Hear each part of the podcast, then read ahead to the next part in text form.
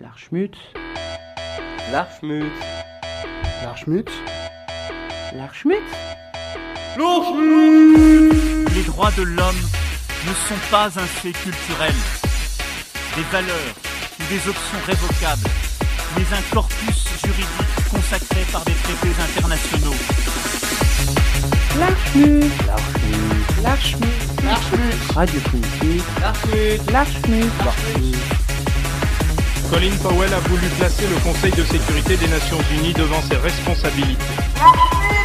Le magazine radiophonique qui pose des questions sans fournir de réponse. Si le Burkina Faso tout seul refuse de payer la dette, je ne serai pas là à la prochaine conférence. Bonjour et bienvenue dans ce nouveau numéro de l'Archmut. Ce mois-ci, on parle des grosses orgas, et non, on parle pas de la CGT ou du PC, mais plutôt de l'OTAN ou de l'ONU. Alors qu'elles soient inter, trans ou supranationales, petit flash sur deux ou trois trucs dont on ne connaît bien souvent que le sigle. Aujourd'hui, on vous parlera donc des ODD, du FEM et de l'OMS, aussi bien que de l'Institut Nobel et de la Cour internationale. Mais pour commencer, un peu de définition. Car quand on parle d'organisation entre pays, on est obligé d'admettre qu'il y en a une un peu au-dessus de tout, l'ONU. Elle est même centrale, puisqu'en plus d'être une organisation entre pays, c'est quand même une organisation qui, par sa reconnaissance, décide si tu es un pays ou pas. Ainsi, il y aurait à l'heure actuelle 197 pays reconnus à travers le monde, dont 4 non membres de l'ONU. Officiellement, le Vatican et l'État de Palestine ne sont ainsi pas membres de l'ONU, mais bénéficient du statut d'observateur. Un statut d'usage puisque nulle part défini dans la Charte des Nations Unies, et qui permet d'assister à la plupart des réunions et d'en consulter la documentation, sans quand même fournir ni droit de vote, ni droit à présenter des résolutions, et sans pouvoir postuler aux différents offices onusiens. Les îles Cook et Niue, deux pays insulaires du Pacifique Sud, sont eux uniquement membres d'agences spécialisées de l'ONU, sans aucun rôle de plus. Et maintenant, les nations du monde présentées par Yako. États-Unis, Canada, Mexique et Panama, Haïti, Jamaïque et Pérou, République dominicaine, Cuba, Caraïbes, Groenland, Salvador et tout, Porto Rico, Colombie, Venezuela, Honduras et Guyane, ça défile, Guatemala, Bolivie et puis l'Argentine, Équateur, Chili et Brésil, Costa Rica, Belize, Nicaragua, Bermude et Bahamas, Tobago, San Juan, Paraguay, Uruguay, Suriname et Guyane française, Barbade et le Guam. Norvège et Suède, Islande et Finlande et l'Allemagne, tout ça en une pièce. La Suisse et l'Autriche, la Tchécoslovaquie, l'Italie, la Turquie et la Grèce. Pologne, Roumanie, puis Écosse, Albanie, Irlande, Russie et Oman. La Bulgarie, Arabie Saoudite, Hongrie, et Chypre, Irak et Iran. Et la Syrie, le Liban, Israël, Jordanie, le Yémen, Koweït et Bahreïn. Pays-Bas, Luxembourg, Belgique et Portugal, France, Angleterre, Danemark et Espagne. Inde et Pakistan, Birmanie, Afghanistan, Thaïlande, Népal et Bhoutan, Cambodge Malaisie, le Bangladesh, l'Asie, la Chine, la Corée, le Japon, Mongolie, le Laos, le Tibet, l'Indonésie, les Philippines et Taïwan, Sri Lanka, Nouvelle-Guinée, Sumatra, Nouvelle-Zélande, Bornéo et le Vietnam, Tunisie et Maroc, Ouganda, Angola, Zimbabwe, Djibouti et Botswana, Mozambique et Zambie, Swaziland et Gambie et Guinée, Algérie et Ghana. Burundi, Lesotho et Malawi, Togo, ex-Sahara espagnol, Niger et Nigeria, Tchad et Libéria, Égypte, Bénin et Gabon, Tanzanie et Somalie, et Kenya et Mali, Sierra Leone et Alger, Dahomey, Namibie, Sénégal et Libye, et Cameroun, Congo et Zaïre, et Éthiopie, Guinée, Bissau, Madagascar, Rwanda, Maori, Caïman, Hong Kong, Abu Dhabi, Qatar, Yougoslavie, Crète, Mauritanie, et puis Transylvanie, Monaco, Liechtenstein, Malte, Palestine, Fidji, Australie et Soudan. Tout cela va bien sûr sans parler des États non reconnus par l'ONU. En effet, si le système de cooptation des membres à l'ONU est assez subtil, mélange de droits de veto des membres permanents et d'un vote du Conseil de sécurité validé par un vote de l'Assemblée, il faut de toute façon, pour pouvoir postuler comme membre à l'ONU, être déjà reconnu par l'ONU. Et là, la procédure est bien plus simple, puisque pour être reconnu par l'ONU, il suffit de ne pas être nié par les membres permanents, donc USA, Russie, Chine, Angleterre et France. Alors, 5 secondes pour expliquer, parce que j'ai beaucoup simplifié là. Un pays peut être nié par certains, mais adoubé par les membres permanents, et donc être quand même membre de l'ONU. C'est le cas de la République populaire de Chine, qui est carrément elle-même membre permanent, tout en étant pas reconnue par pas moins de 22 États membres de l'ONU pour des embrouilles avec Taïwan. Mais c'est aussi le cas pour la République d'Arménie, en embrouille avec le Pakistan, ou Israël, en embrouille avec pas mal de monde. Mais on parle bien là de pays appartenant à l'ONU, même si non reconnus par certains. Que se passe-t-il pour la reconnaissance d'un pays non membre de l'ONU? Première possibilité, le pays est reconnu par des États membres de l'ONU, mais un membre permanent au moins ne veut pas de lui. Souvent, on trouve dans cette liste la Palestine, mais son cas est un peu spécial. Elle a souvent changé de statut, que ce soit dans le temps ou dans les différentes institutions onusiennes. Mais c'est par exemple le cas de Taïwan, qui, en tant que République de Chine, n'est pas reconnue par la République populaire de Chine, et qui peut donc essayer autant qu'elle veut de postuler comme État membre. C'est aussi le cas du Kosovo, qui, depuis sa déclaration d'indépendance en 2008, n'est pas reconnu par 35 pays, dont la Russie et la Chine, ce qui l'empêche donc de postuler comme membre. Voilà pour les pays reconnus largement mais contestés. Mais dans cette liste, il y a aussi des pays très minoritairement reconnus. Le cas le plus célèbre est certainement Chypre du Nord, ou République turque de Chypre du Nord, un territoire ayant proclamé son indépendance en 1983 et qui n'est officiellement reconnu que par la Turquie. On comprendra aisément la part de politique dans de telles situations. Dans le même genre, et toujours dans cette liste, nous avons deux républiques ayant fait sécession de la Géorgie en 92, l'Ossétie du Sud-Alanie et l'Abkhazie, qui ne sont reconnus que par la Russie, le Nicaragua, le Venezuela et Nauru pour l'Ossétie, et auquel on ajoute Tuvalu, le Vanuatu et la Syrie pour l'Abkhazie. On comprend, là aussi sans trop s'étendre, le jeu politique de ces reconnaissances. Enfin, dernier de ce club très sélect, la République arabe sahraoui démocratique, reconnue par une trentaine de pays à l'heure actuelle, mais attention c'est très changeant, allez checker la page Wikipédia. Ce territoire du Sahara occidental qui a déclaré son indépendance en 1976 a un statut très compliqué, notamment dû à sa reconnaissance par l'Union africaine, alors que le Maroc revendique toujours 80% de ce territoire. La position onusienne est un consensus assez spectaculaire, ne reconnaissant aucune souveraineté sur la zone et le considérant comme un territoire non autonome dont la décolonisation n'est pas terminée. Encore une fois, nous vous laissons apprécier les intérêts politico-financiers derrière une telle langue de bois.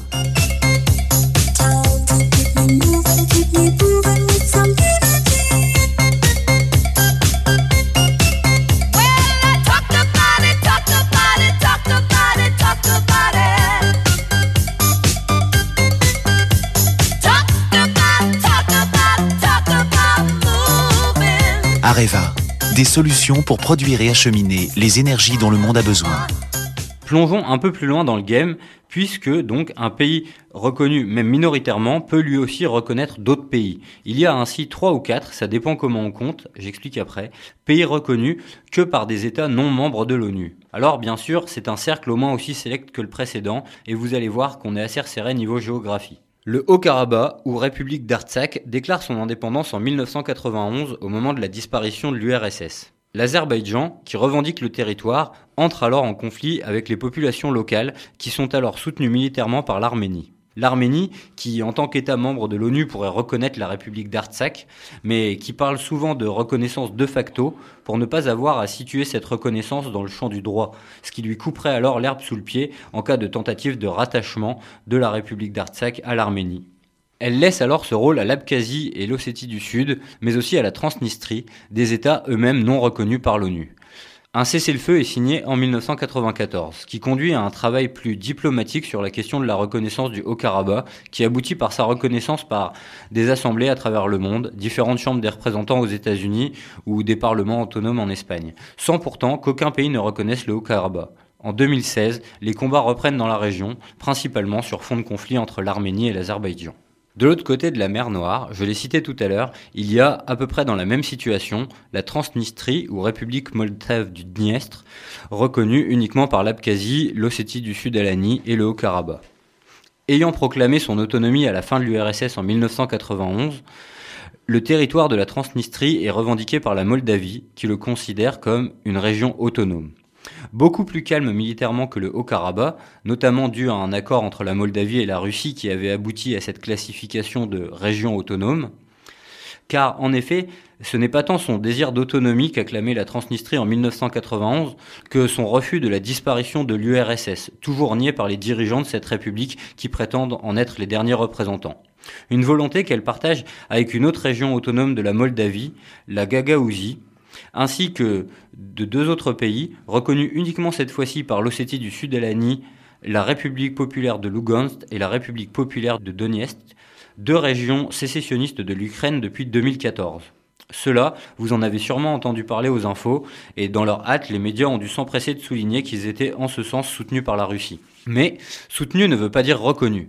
La Russie a en effet annoncé vouloir soutenir le projet de création d'un pays nommé Nouvelle Russie, qui rejoindrait la Fédération de Russie bien sûr, et qui regrouperait donc ces nouvelles républiques de Lugansk et de Donetsk, et pourquoi pas donc la Transnistrie et la Gagaouzie, portées par ce désir de voir renaître le grand URSS.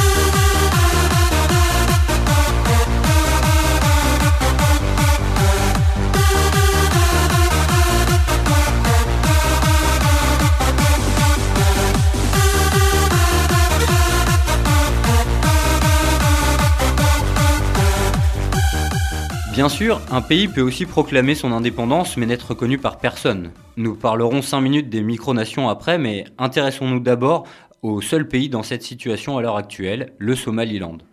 En effet, proclamé indépendant depuis 1991, une volonté réapprouvée par le peuple par référendum en 2001, le Somaliland n'est reconnu par personne, si ce n'est par les Émirats arabes unis qui signent avec eux des accords commerciaux tout en se gardant bien d'une quelconque reconnaissance officielle. Les territoires du Somaliland sont en fait ceux de la Somalie britannique, qui avait été réunis lors de la décolonisation avec la Somalie italienne après six jours d'indépendance et une reconnaissance par une trentaine de pays à l'époque. Un passé colonial toujours bien présent, puisque ce pays à 75% de chômage est un des hauts lieux d'investissement privilégiés de nombreuses sociétés minières et pétrolières, dont Prime Resources, filiale d'Invectiva, administrée par un ancien conseiller spécial du renseignement britannique. Transition sale race donc, puisque j'ai promis de parler des micronations. Alors, on classera en deux parties. Les ironiques, qui sont légions, et consultez donc la liste sur Wikipédia, et les sales races. Par exemple, le Dominion du Melchizedek, une micronation située dans les îles Marshall aux USA, créée en 1986 pour, je cite, favoriser à grande échelle le blanchiment d'argent. Voilà ou cette ancienne plateforme militaire qui se revendique la plus petite micronation du monde, la principauté de Sealand, située au large de l'Angleterre ou au milieu des eaux internationales si l'on considère que c'est pas l'Angleterre, qui, si il a servi un an à héberger Napster avant que son service de streaming devienne légal, n'est à l'heure actuelle qu'un lieu pour héberger des serveurs de casinos clandestins.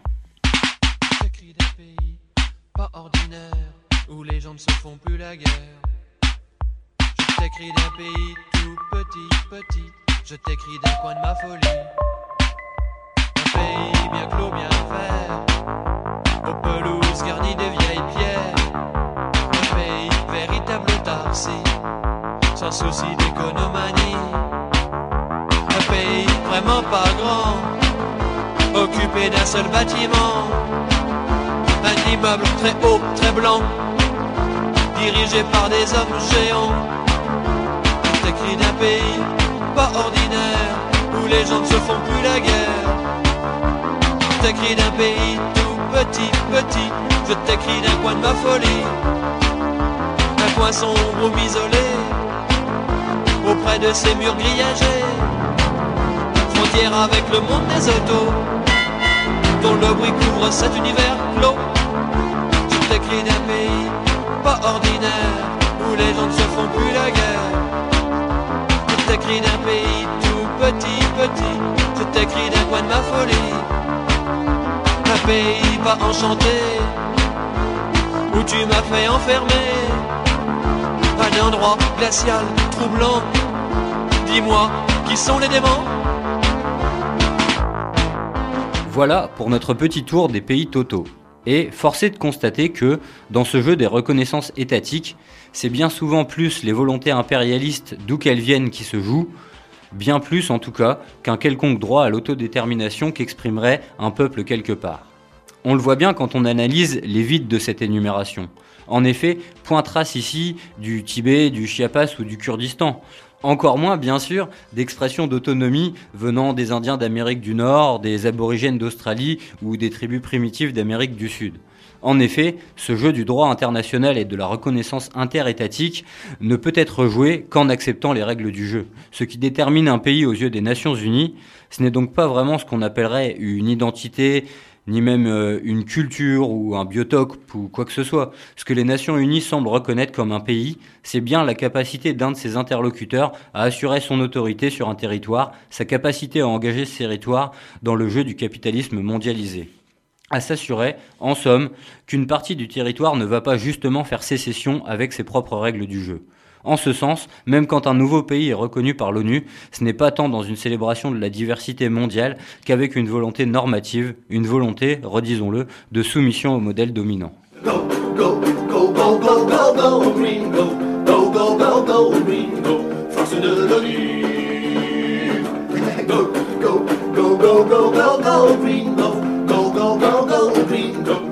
De l'ONU. Euh, Moitié Bush, moitié Kouchner, tu es le roi des justiciers. Tes résolutions d'enfer, qui pourrait les transgresser? Peut-être Mahmoud Ahmadinejad. C'est jamais super marrant, mais pour bien suivre le déroulé de l'émission d'aujourd'hui, va falloir en passer par là. Donc, bah voilà, quelques définitions. Alors, c'est quoi une organisation intergouvernementale, une organisation non gouvernementale ou encore un truc qui se revendique supranational? C'est pas la même chose, hein. Alors, on y va.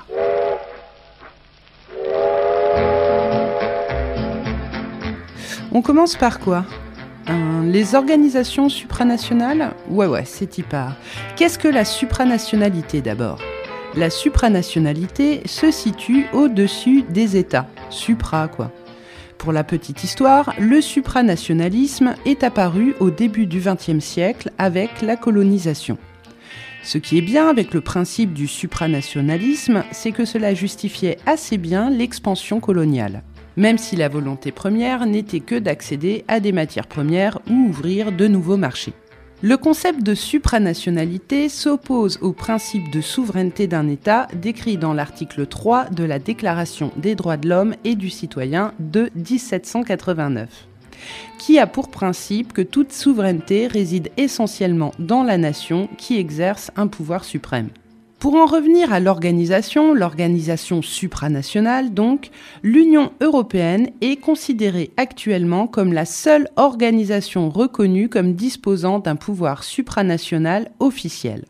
Ce qui veut dire que l'Union européenne édicte des normes qui ont primauté sur le droit national des États membres et s'appliquent automatiquement. L'ONU, par exemple, n'est pas une organisation supranationale. Elle a seulement un avis consultatif et ne représente pas un gouvernement, mais les pays et les peuples. Mais on en reparlera. Europe is lost, America lost, London lost. Still we are clamoring victory. Les organisations intergouvernementales maintenant, les OIG.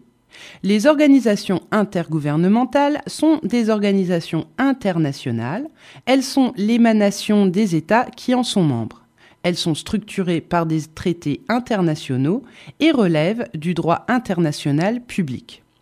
Précisons que le terme organisation internationale est en fait utilisé pour parler des organisations intergouvernementales, même si cela semble défier la logique. Puis, pour complexifier la chose encore, une organisation internationale peut comprendre parmi ses membres des entités autres que des États. Alors, des exemples. Ben, L'ONU, l'Organisation des Nations Unies, l'Agence internationale de l'énergie atomique, l'Organisation mondiale de la santé, l'Organisation européenne pour la recherche nucléaire, l'Organisation de coopération et de développement économique. Bon, il y en a plus de 300, hein, alors on va arrêter les exemples. Ah si, le groupe de la Banque mondiale tout de même, puisqu'on va vous en reparler un peu plus loin dans l'émission. Alors lui, c'est le regroupement de cinq organisations internationales. La Banque mondiale, toute court cette fois, pas le groupe, enfin vous avez compris, n'est pas une organisation, mais une institution, et c'est un sous-ensemble du groupe de la Banque mondiale. Bref.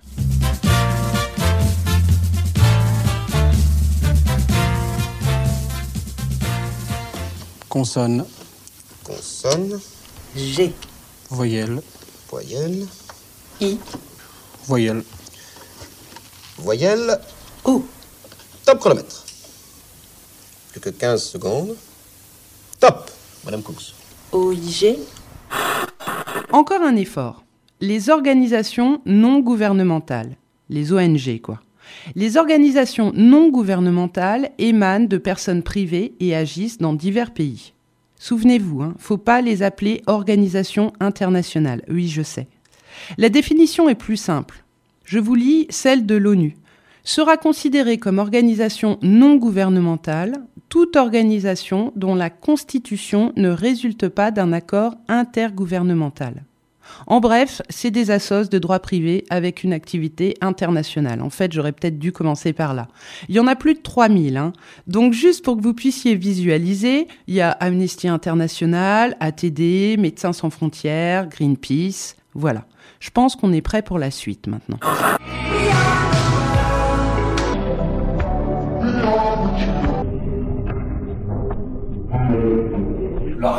Amen.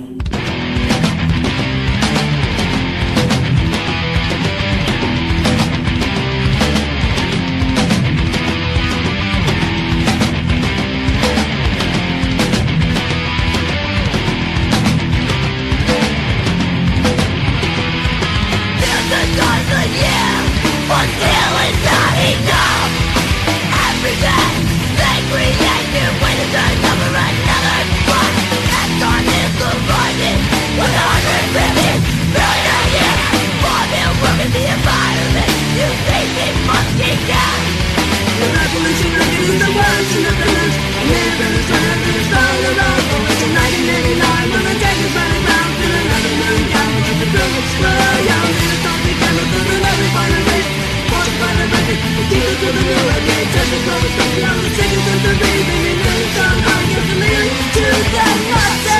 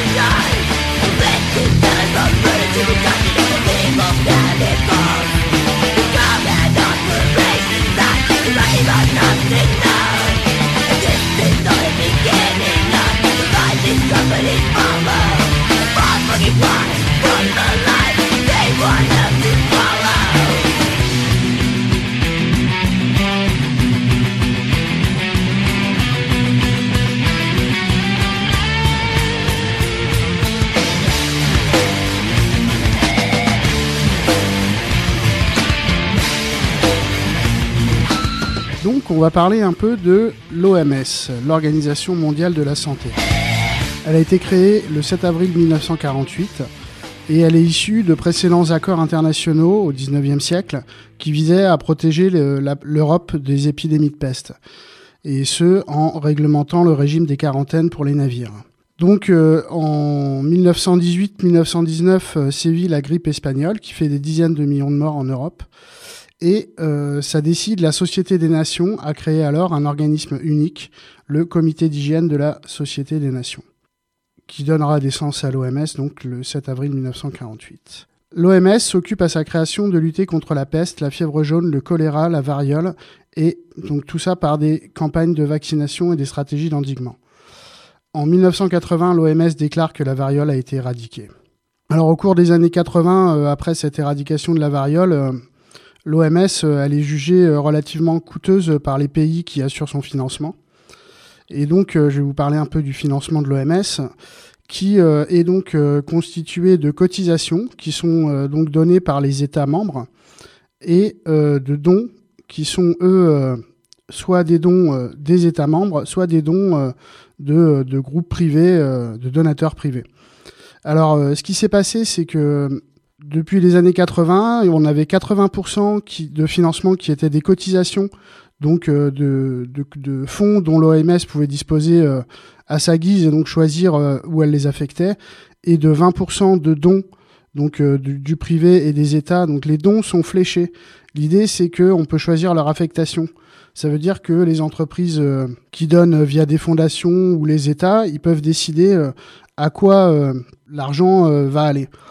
Donc de 80% de cotisation et 20% de dons, on est passé à l'inverse, c'est-à-dire euh, 20% de cotisation et 80% de dons. Donc en fait, l'OMS, elle est clairement euh, manipulée par ses financeurs. Quoi. Alors l'OMS, elle a euh, plusieurs missions, euh, notamment euh, une qui est euh, d'établir la classification internationale des maladies. Donc ça, clairement, c'est le recensement euh, de toutes les maladies euh, internationalement connues. Quoi. Et ça, donc, euh, j'ai noté pour moi que ça posait un problème pour la psy, pour la psychiatrie, parce qu'en fait, euh, depuis euh, quelque temps, euh, ce qui est introduit pour la psychiatrie dans la classification internationale des maladies, c'est le DSM, qui est un manuel euh, américain et qui crée euh, énormément de maladies, euh, alors qu'on pourrait dire qu'en fait, il existe peu de maladies, mais beaucoup de souffrances psychiques. Quoi. Enfin, voilà. Ça, c'était une petite parenthèse. Alors la deuxième mission, c'est de maintenir à, jour une liste de médicaments essentiels, autrement dit de médicaments qu'elle conseille à tous les systèmes de santé de tous les États d'avoir euh, disponibles à un prix abordable pour leur population. Alors euh, parmi ces médicaments, euh, il y en a qui sont controversés, euh, notamment euh, des antiviraux euh, qui ont été prescrits pendant la pandémie de, grippe H1N1. Enfin voilà, il y a, il y a beaucoup de médicaments qui sont euh, contestés et euh, du fait de euh, la grosse présence de laboratoires pharmaceutiques dans le financement de l'OMS, euh, on pourrait euh, supposer qu'il y a quand même par là des conflits d'intérêts. Une autre mission, c'est de prendre des mesures sanitaires pour euh, arrêter les épidémies et éviter donc les pandémies. Donc euh, vaccination et puis euh, mesures euh, d'endiguement. Elle prétend aussi euh, porter assistance aux pays les moins avancés donc toujours euh, grâce à des vaccinations, mais aussi euh, avec un approvisionnement en eau potable, élimination des déchets, protection maternelle et éradication de certaines maladies. Le- L'eau potable et l'élimination des déchets, on voit bien dans certains endroits que c'est pas encore le cas. Voilà, elle se donne aussi une mission de recherche, euh, notamment euh, via le Centre international de recherche sur le cancer, le CIRC, qui est basé à Lyon en France, et le Centre de développement pour la santé qui est à Kobe au Japon. Alors euh, le CIRC, c'est euh, un organisme qui euh, établit la liste des substances chimiques cancérogènes pour l'homme et euh, qui classe ces substances dans différents groupes. Alors il y a le groupe 1 qui est les cancérogènes sûrs pour l'homme, qui sont des produits hautement contrôlés, voire interdits. Le groupe 2A, cancérogènes probables, donc c'est des substances qui sont cancérogènes chez l'animal, mais où il y a trop peu de données épidémiologiques chez l'homme pour euh, déterminer qu'elles sont cancérogènes chez l'homme. Et le groupe 2B, cancérogènes possibles, donc euh, substances probablement cancérogènes chez les animaux. Donc ça c'est assez comique parce que donc ils font une liste euh, comme ça euh, des substances. Alors le, but pour les industriels c'est que leurs leur substances soient classées au mieux dans aucun groupe parce qu'il y a 100 000 substances chimiques qui ont été mises sur le marché depuis la Seconde Guerre mondiale et seulement 900 d'entre elles ont été contrôlées par le cirque. Donc le but c'est soit qu'elles soient pas contrôlées, soit qu'elles restent dans les groupes maximum 2B ou 2A parce que comme ça, elle- ça permet de continuer à les utiliser. Dans le groupe 1, on trouve euh, l'amiante et euh, d'autres produits qui sont euh, maintenant interdits. Quoi. Donc évidemment, le, le, le but euh, des industriels, c'est euh, surtout euh, de produire une science qui dédouane leurs produits de tout, tout effet nocif. Quoi. Parmi les autres rôles de l'OMS, il y a un programme global de lutte contre le sida. Bon bah ça c'est pas mal, on verra euh, ce que ça donne. hein. Et donc une autre mission, c'est garantir l'accès à des médicaments de bonne qualité, sécurité et efficacité grâce au programme de préqualification des médicaments. Alors l'idée c'est que l'OMS, euh, elle fait des études sur les médicaments pour les pays qui n'auraient pas les moyens de les faire eux-mêmes, et donc elle les valide euh, pour qu'ils puissent les utiliser, quoi, en gros. Alors recueillir et diffuser les données sanitaires des 193 États membres. Donc ça c'est encore une des missions de l'organisation. Alors, euh, l'Organisation mondiale de la santé, elle édite avec l'Organisation des Nations Unies pour l'alimentation et l'agriculture, la FAO, elle édite le Codex Alimentarius. Alors ça, c'est super, parce qu'en fait, euh, c'est toutes les, normes qui concernent l'alimentation, et notamment euh, les additifs alimentaires utilisés par l'industrie, et les normes qui concernent les résidus de pesticides agricoles dans l'alimentation.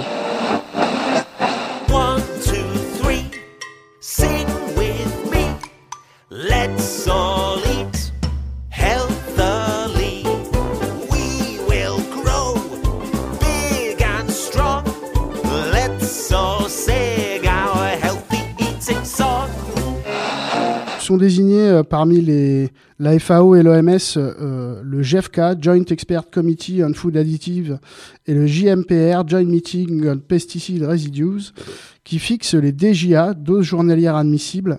Donc ça, c'est pour les, additifs alimentaires, et les LMR, qui sont les doses maximales de résidus par unité de poids dans les fruits et légumes. Donc en Europe, les normes alimentaires, elles sont euh, bien sûr une transposition de celles que l'OMS propose, et c'est donc euh, l'EFSA qui est l'autorité européenne de sécurité des aliments. Alors euh, dans cette EFSA, il y a un comité euh, sur les additifs, les additifs alimentaires. Donc ce comité a 21 membres. Et donc parmi ces 21 membres, on compte un représentant d'un fabricant d'aspartame, un représentant de Coca, un représentant de Danone et un représentant de l'ISLI, ISLI, l'International Life Science Institute, qui est en fait euh, un, un conglomérat de grosses entreprises euh, qui disent qu'ils produisent de la science euh, sur, pour la vie. Quoi. Voilà. On nous dit que les experts ne se prononcent pas sur les sujets où leurs, où leurs entreprises seraient impliquées. On peut toujours les croire. hein. C'est pourquoi chaque jour je mange bio de Danone, au bifidus actif. What the fuck? Bio de Danone. What the fuck is this? D'autre part, les DJA, donc doses journalières admissibles, et les LMR sont définis sur la base d'études scientifiques qui sont fournies souvent par les fabricants eux-mêmes.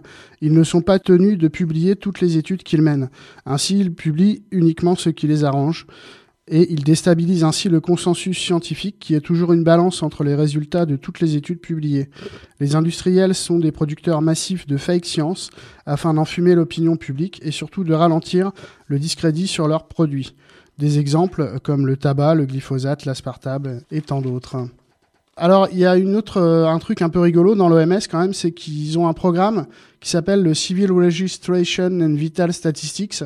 Et l'idée, c'est d'avoir euh, un état civil euh, global de la naissance à la mort de tous les citoyens du monde, quoi. C'est qu'on puisse, que plus aucun, plus aucun être humain ne puisse échapper à l'état civil. Et alors, il y a des dernières petites missions un peu marrantes. Donc, ils ont des campagnes liées à la santé, euh, par exemple euh, l'augmentation de la consommation de fruits et légumes dans le monde, et aussi de diminuer l'usage du tabac. Ah, ils font aussi des recherches euh, pour savoir si les champs électromagnétiques émanant des téléphones portables ont une, influ- une influence négative sur la santé. Alors voilà, on voit qu'ils s'occupent des ondes, donc c'est que vraiment ils sont en, pointe, quoi. Donc on va peut-être regarder un petit peu qu'est-ce qu'ils disent sur le nucléaire. Les rapports de l'OMS indiquent que les effets sur la santé des retombées radioactives à la suite d'accidents comme celui de Tchernobyl sont généralement faibles et surtout provoqués par la peur des radiations. Il faut savoir que l'OMS, euh, euh, depuis 20 ans, euh, l'OMS, a signé avec l'AIEA, qui est donc l'autorité internationale de l'énergie atomique, un accord, la résolution WHA 1240, signée le 28 mai 1959, qui impose la confidentialité sur des renseignements spéciaux et certains sujets à la discrétion de l'AIEA pour ce qui concerne le nucléaire, ceci afin de sauvegarder le caractère confidentiel de renseignements qui leur auront été fournis. Elles, l'AIEA et l'OMS conviennent donc que rien dans le présent accord ne peut être interprété comme obligeant l'une ou l'autre partie à fournir des renseignements dont la divulgation de l'avis de la partie qui les détient trahirait la confiance de l'un de ses membres ou de quiconque lui aurait fourni les dits renseignements ou compromettrait d'une manière quelconque la bonne marche de ses travaux. Donc en fait, euh, l'idée c'est qu'ils se sont liés euh, par un pacte de secret, quoi. Ils, ils, doivent, rien publier qui nuirait euh, à l'autre organisation. Donc l'idée c'est que grâce à cet accord, on n'a pas publié les actes des conférences de 95 à Genève et 2001 à Kiev sur les conséquences sanitaires de la catastrophe de Tchernobyl. C'est-à-dire qu'on a encore aujourd'hui, je sais pas, c'était en 86 Tchernobyl, bah, on se tait toujours sur les conséquences euh, grâce à l'OMS, quoi. Et voilà. Bah, je crois qu'on est pas mal là. Waouh, tes parterres de bégonias sont magnifiques cette année. Et encore, t'as rien vu? Regarde la maison. J'hallucine le rosier et les jardinières. Comment t'as fait? Bah, c'est grâce au terreau Macron, champion de la Terre. Ah bon? C'est quoi? Macron, c'est mon nouveau support de culture naturelle enrichi en fumier. Terreau Macron, champion de la Terre. Attention, l'utilisation du terreau Macron champion de la Terre nécessite un apport journalier en glyphosate pour une optimisation du résultat recherché. Maintenant, on va parler un petit peu de la Cour pénale internationale. Elle a été créée en 1998 par le statut de Rome entré en vigueur en 2002. Elle a pour but de juger les individus responsables de crimes de guerre, génocide et crimes contre l'humanité. Alors, déjà lançant une petite embrouille. Les individus responsables. Ouais, seulement les personnes et non pas les États.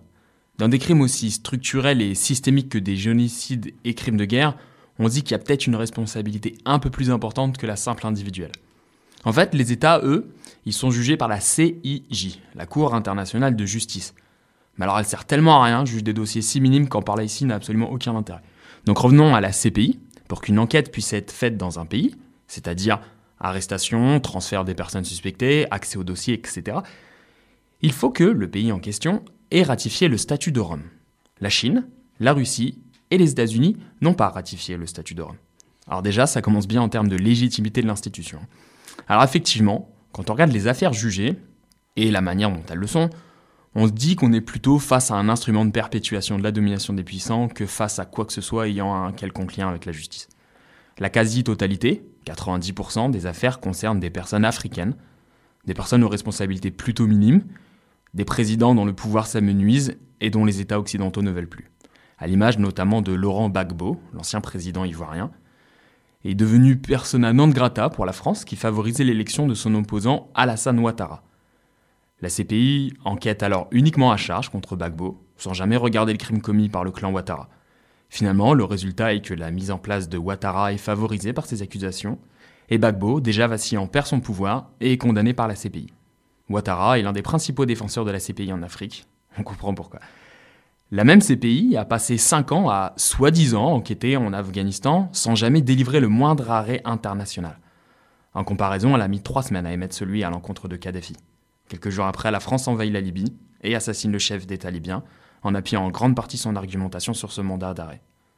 On apprendra en 2017 que le procureur de la CPI de l'époque, Luis Moreno, œuvrait également comme consultant juridique d'Hassan Tataniki, un milliardaire opposant de Kadhafi. Alors tout ceci s'explique en grande partie sur la manière dont la CPI juge les dossiers. Il faut déjà savoir que la CPI, elle enquête en fait pas du tout. Elle décharge aussi à des ONG comme Human Rights Watch. Or, les ONG, bien que non gouvernementales, reçoivent un nombre assez conséquent de subventions de la part des gouvernements européens, qui eux-mêmes financent la CPI.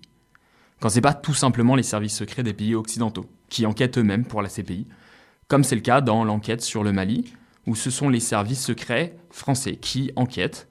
Alors on comprend mieux pourquoi les accusés ne sont que des Touaregs et des djihadistes, à l'image du tribunal pénal international sur le Rwanda, où pas un seul Français ou membre du Front patriotique rwandais n'a été inquiété par la Cour pénale internationale.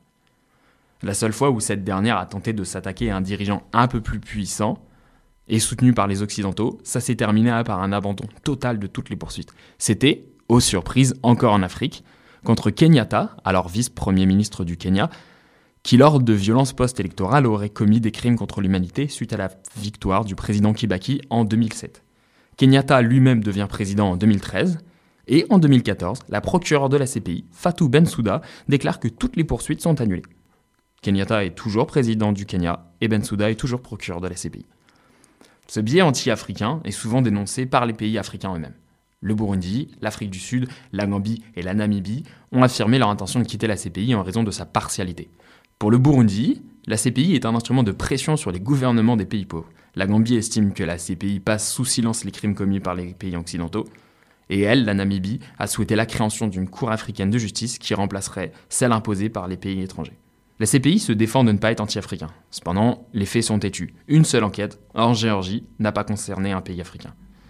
Le deuxième argument est un manque de moyens. En 15 ans d'existence, elle a prononcé seulement 5 verdicts, dont un seul définitif, tout en dépensant plus d'un milliard de dollars. Ça fait cher le procès quand même. Non. Contrairement à ce que racontent les ONG, le problème n'est pas un manque de moyens, mais bien une question structurelle de cette institution qui s'est avérée, à l'instar de toutes les autres organisations d'intérêt supranational, un organe de maintien de la domination coloniale du Nord sur le Sud. Where the dollars at? Where the money go? City talk fast, but they move slow. Pop champagne and make it rain. Go down the drain. Who feel the pain? The president take the money and hide it, and celebrate while the people divide it. Over here we call it poverty pimping. They bootlicking the people the victim. Kissing the ass of white power. Our people are coming for what's ours. Going all out cause it's now or never. Breaking the chain, we gon' sever. The head of the parasite, we taking it there tonight. They have to shut your mouth. Yeah, you're right. Excuse my friends, the colonizers. Tricknologists, cheaters, and liars. But when they see all the pain when they come with your knowing. International mother shot. But when they see how we get to know we money they fall down. L'Archmutz, c'est le troisième vendredi du mois à 18h. Je vais vous parler à présent du Fonds pour l'environnement mondial. En anglais, le Global Environment Facility, soit le FEM, le FEM. Alors déjà, qu'est-ce que c'est? Bon, faut pas confondre avec le FFEM, avec deux F, qui est le Fonds français pour l'environnement mondial.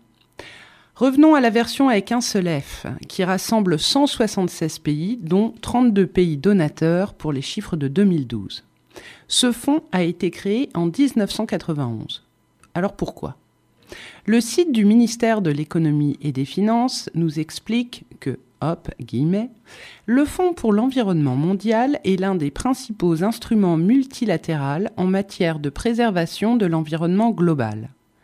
Servant de mécanisme financier à cinq grandes conventions internationales, dont la Convention sur la diversité biologique et la Convention cadre des Nations Unies sur les changements climatiques, il intervient dans les domaines de la protection de la biodiversité, de la réduction des émissions de gaz à effet de serre, de la protection des eaux internationales, des luttes contre l'appauvrissement de la couche d'ozone, contre la dégradation des sols et contre les polluants organiques persistants. On apprend aussi que la France a été l'un des promoteurs principaux de la création du FEM aux côtés de l'Allemagne. La France est le cinquième contributeur avec un engagement de 300 millions de dollars sur la période 2015-2018.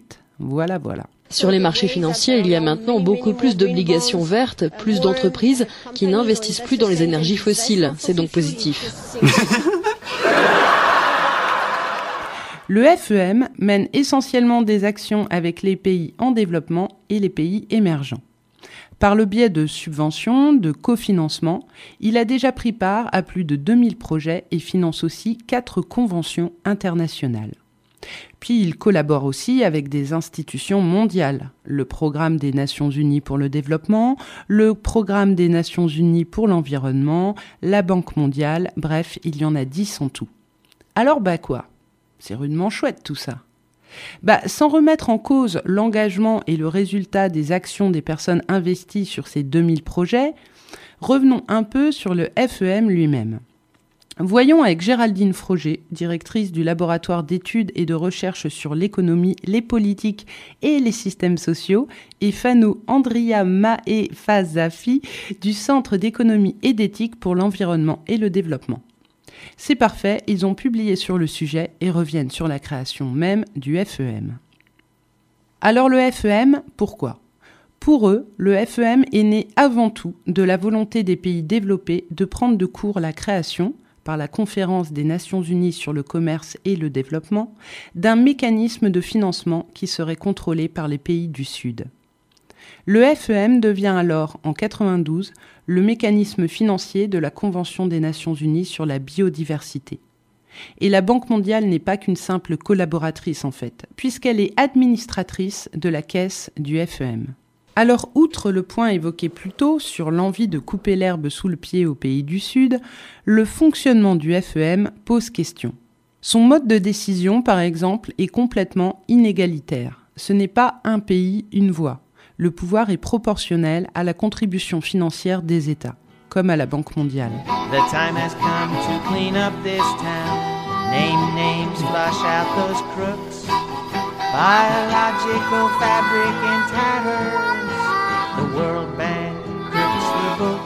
Fort étrangement, des projets de la Banque mondiale ont aussi été financés alors qu'ils entraient en opposition totale avec les projets du FEM.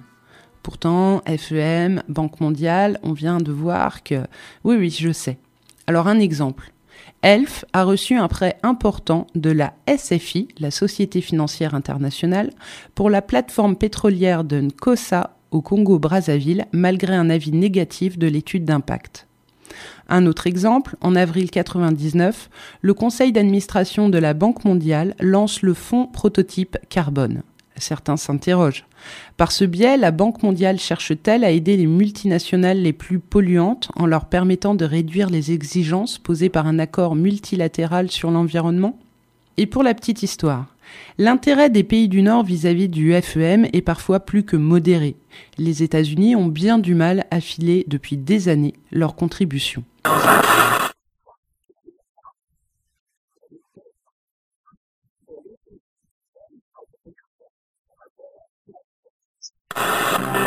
Est-ce que je peux moi. savoir ce que vous avez dit à ma fille Oh, vous êtes Madame Bertus. Lorraine devait faire un exposé sur l'importance de la fonction publique et son efficacité auprès des citoyens. Voilà ce qu'elle a écrit. Elle ne sert à rien. Remarquable. L'Archmutz. Que penser de tout cela Du FEM qui est lié si étroitement à la Banque mondiale? Cette Banque mondiale qui ne veut pas faire le lien entre les dégradations de l'environnement et les causes économiques et politiques qui en sont à l'origine. Et ne parlons même pas d'un éventuel questionnement sur les conséquences de la croissance. C'est stratosphérique pour eux.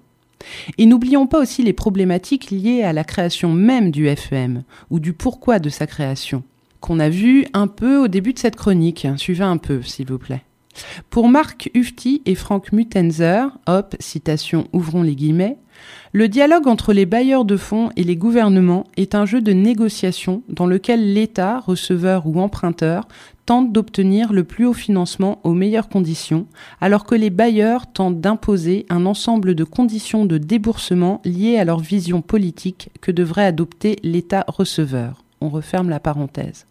Il en découle que les pays bénéficiaires sont dans une logique de captation des flux d'aide et le côté environnemental devient, parfois, juste une obligation auquel il est facile de répondre de façon purement formelle ou en reprenant le discours en vogue dans des documents officiels. Et c'est sur cette spéciale dédiée à tous les serfas de la Terre que nous clôturons cette chronique. Yet they smile.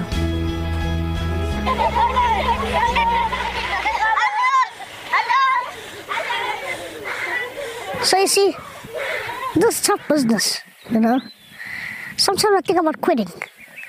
But then again, it's for a good cause. Don't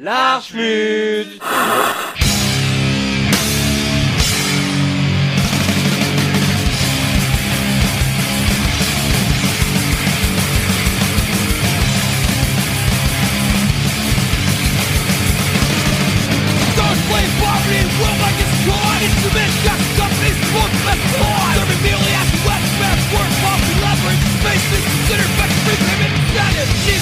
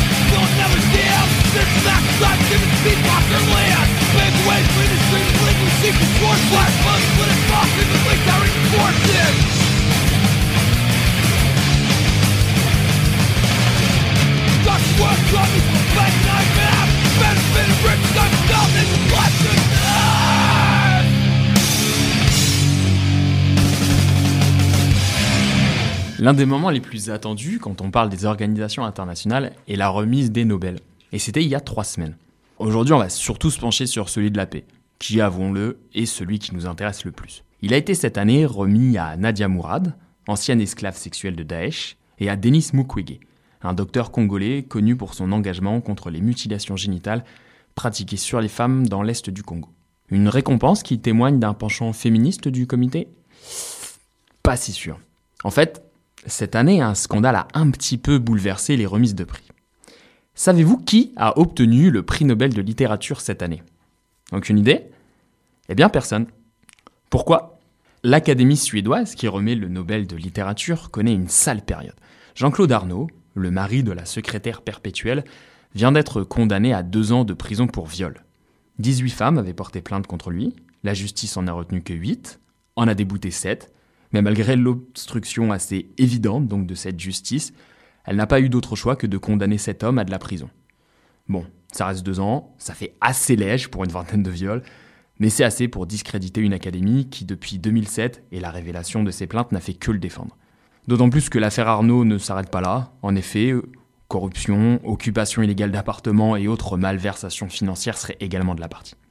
Bon, après cette petite intro réjouissante sur les dessous des institutions chargées de distribuer les Nobel, parlons donc de notre vrai sujet, le Nobel de la paix. Il a été créé en 1896 sous l'impulsion d'Alfred Nobel, l'inventeur de la dynamique, qui pensait qu'on avait une mauvaise image de lui. Incapable de lui-même de faire des choses bien de sa vie, Alfred Nobel crée des prix pour ceux qui s'en sortent un petit peu mieux dans ce domaine. Cinq domaines donc sont récompensés par son prix. La chimie, la physique, la médecine, la littérature, et donc, si vous avez bien suivi, la paix. À noter que malgré la tentative chaque année de nous faire gober le contraire, le prix Nobel d'économie n'existe toujours pas. Alors la paix, il est un peu particulier celui-là. C'est le comité Nobel de Norvège qui s'en charge. Il est nommé par le Parlement norvégien, et la liste des nominés au prix Nobel de la paix n'est connue que 50 ans plus tard. Ainsi, on a pu découvrir que Staline, Mussolini et même Hitler ont été nominés. On a l'air de bien se marrer au comité Nobel. Bon, pour être honnête à ce sujet, il me faut quand même préciser que c'est Eric Brandt qui, quand il a appris que Chamberlain était nominé pour avoir conclu un pacte avec Hitler, s'est dit qu'à ce compte-là, on pouvait tout aussi bien nommer le Führer. Le pire, c'est que ça se tient. Quant à Staline, il a été nominé pour sa participation à la conférence de Yalta. Malgré tout, quand on regarde certains lauréats, on se dit que la définition de la paix, c'est un truc assez personnel finalement. Par exemple, en 1973, Kissinger, conseiller états-unien à la sécurité nationale, puis secrétaire d'État, et Phan Dinh Can, diplomate vietnamien, reçoivent le prix Nobel de la paix. Kissinger est un personnage plutôt controversé, dirons-nous. Il est notamment accusé d'être responsable de la première phase du bombardement du Cambodge et du Laos, qui ont fait plus de 200 000 morts et pendant lesquels plus de bombes ont été lancées que pendant toute la Seconde Guerre mondiale. Il est également accusé de complicité dans le coup d'État de Pinochet au Chili en 1973, la même année que son prix Nobel. On lui reproche également d'avoir soutenu l'opération Condor, une vaste campagne d'assassinat et de torture lancée par les dictatures sud-américaines contre des opposants politiques, puis également d'avoir soutenu le président Suharto lorsque l'Indonésie a envahi le Timor oriental. Résultat des courses, 200 000 morts. Un vrai babot ce Kissinger. Le comité Nobel justifia sa décision par la paix décidée entre les États-Unis et le Vietnam. Notons quand même qu'à ce sujet, son coloréat, le diplomate vietnamien Van Dinh Can, refuse son prix, estimant que la paix entre les deux pays n'était pas d'actualité. Un petit peu plus proche de nous, Barack Obama a reçu ce prix en 2009. Ouais, ouais. Obama, le mec qui dirigeait le pays dont l'armée a entre autres bombardé un hôpital à Kunduz en Afghanistan, faisant 22 morts. Ironie du sort, cet hôpital était tenu par la Croix-Rouge, également lauréate du prix Nobel de la paix. Un président dont on ne compte pas, parce qu'on ne peut pas, le nombre de tués par les drones envoyés illégalement un peu partout au Moyen-Orient. Mais cet humour noir, parce qu'il ne peut s'agir que de ça, le comité Nobel en prend goût et désigne en 2012 l'Union européenne récompensé pour sa contribution à la paix et la réconciliation durant 60 ans en Europe. Enfin, durant 60 ans, à l'exception quand même de la guerre en Yougoslavie, qui pendant 10 ans a entraîné la mort de plus de 150 000 personnes et l'exil de 4 millions d'autres. En 2012, on est donc en pleine crise grecque, durant laquelle on se rappelle tous de la pression incroyable que l'UE a mise sur la Grèce et son peuple, et on parle même pas de la manière dont l'Europe gère les migrants. Aujourd'hui, l'un des débats, lancés évidemment par les journalistes autour des Nobel, concerne Aung San Suu Kyi, lauréate en 1991 lorsqu'elle n'était qu'une opposante à la dictature au Myanmar. Maintenant à la tête d'un pays où l'armée est responsable d'un génocide sur les musulmans rohingyas, sa contribution à la paix mondiale est mise en doute. Ce qu'il faut savoir, c'est que dans le système démocratique du Myanmar, contrairement à la France, le chef d'État n'a pas tous les pouvoirs. Et notamment, le chef d'État n'est pas chef de l'armée. Ce petit détail, les médias occidentaux l'oublient souvent quand ils critiquent allègrement Aung San Suu Kyi. Pourtant, il a une importance cruciale, puisque le Myanmar a été marqué pendant des années par des coups d'État militaires. Aung San Suu Kyi, toute sa vie durant, s'est battu pour la démocratie contre les juntes militaires. Et la démocratie en place n'est qu'un bébé dans ce pays. Elle est très récente et reste extrêmement fragile. Aung San Suu Kyi sait très bien que si elle s'oppose à l'armée, a fortiori sur ce sujet, elle risque à tout moment d'être renversée par les militaires. De plus, encore une fois, ça servira à rien. Elle peut toujours leur dire que c'est mal, mais elle n'a, je le répète, aucun pouvoir politique sur les militaires. On n'a pas autant fait d'histoire autour des Obama, Kissinger et autres Unions européennes, j'en oublie sûrement, alors pourquoi elle? Elle, justement. Elle, et pas lui. Si elle semble assez proche par le nombre de morts engendrés de certains lauréats, elle diffère justement de par son sexe. Elle est l'une des 16 femmes sur 104 personnalités à avoir reçu le prix Nobel de la paix. Elle n'est pas non plus née au bon endroit. Le pays le plus représenté en termes de lauréats sont les États-Unis avec 23 lauréats, suivent le Royaume-Uni avec 13 lauréats, puis la France avec 11. Des pays bien connus pour leur effort de paix dans le monde. Alors désolé Aung San t'as beau avoir moins de sens sur les mains que leurs dirigeants, pour les journalistes et éditorialistes occidentaux, tu restes et resteras une femme non blanche.